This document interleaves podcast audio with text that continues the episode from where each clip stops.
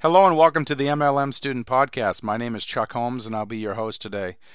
Today I want to talk about being different in your network marketing business. Now, this advice might be contrary to what you've been taught.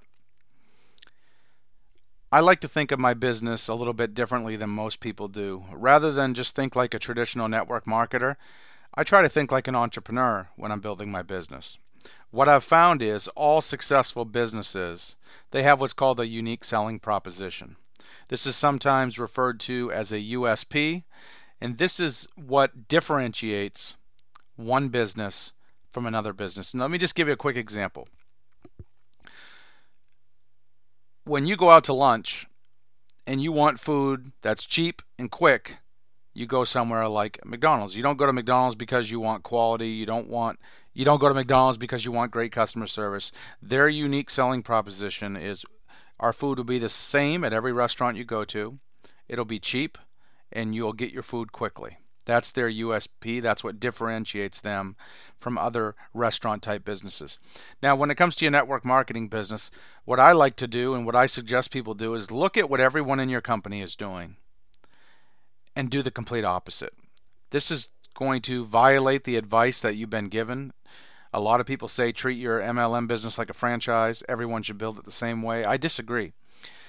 The question you need to ask yourself is number one, what are my strengths? What are my talents? What are my abilities? And how can I leverage those things to build my business in a way that works for me?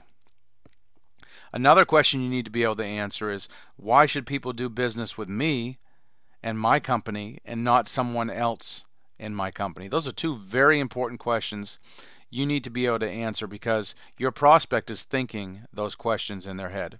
So, what I encourage you to do is after you finish today's podcast, take out a piece of paper and write down 10, 20, 30 things that come to mind of how you can leverage your own talents, your own abilities, your own strengths to build your business in a way that's different than everyone else? How can you stand out in the marketplace?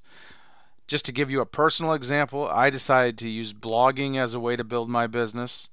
What makes me different is I'm the no bullshit network marketer. I call a spade a spade. I tell it like it is. I don't sugarcoat things. That's how I'm different.